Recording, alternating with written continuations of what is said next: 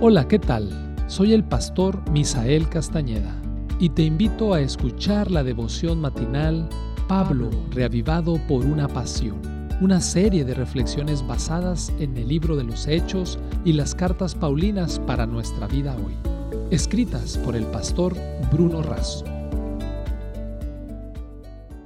Hola, me da gusto encontrarme contigo a través de este medio. Te saluda Brian Cedillo, estudiante de teología en Montemorelos.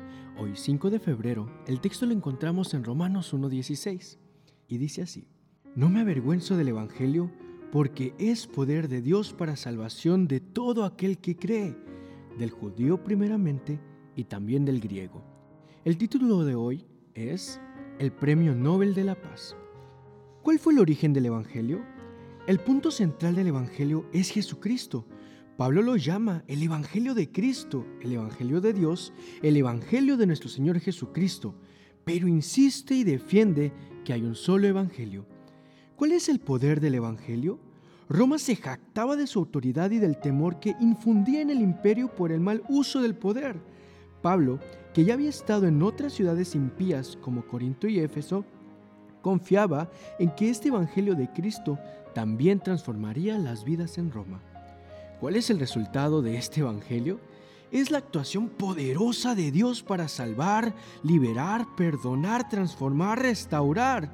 No es solo para los judíos y gentiles, sino para todos en todos los tiempos. La salvación en la Biblia tiene tres tiempos.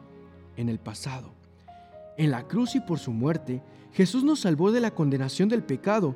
El pecado nos condena a morir, pero la muerte de Cristo nos conduce a la vida.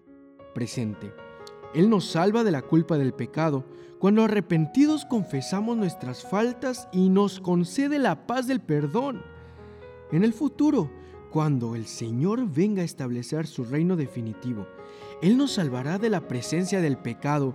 Las primeras cosas habrán pasado y todas serán hechas nuevas. El poder del Evangelio libera y rescata. ¿Sabes? Libera de la esclavitud, de la oscuridad, de la perdición, de la autoindulgencia pecaminosa y de la ignorancia espiritual deliberada. Rescata a la criatura del castigo final por sus pecados, rescatándola para la vida eterna. Alfred Nobel patentó la dinamita en 1867 con fines pacifistas.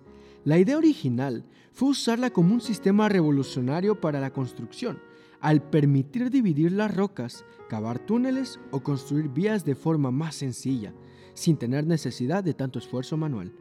Cuando murió en 1896, Nobel dejó una herencia equivalente a 256 millones de dólares, esto para establecer los premios Nobel, que serían concedidos a los que hicieran grandes contribuciones en un amplio campo de conocimiento y progreso.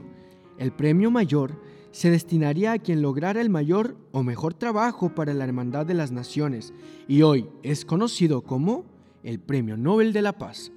El Evangelio es el poder de Dios que dinamita nuestros pecados. Todos somos llamados a recibir el regalo, el Premio Nobel de la Paz.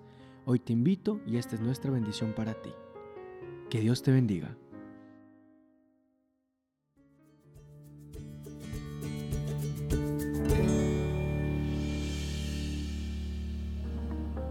Esta fue una producción de la Iglesia Universitaria de Montemorelos en México. Te saluda el pastor Francisco Soto. Hasta la próxima.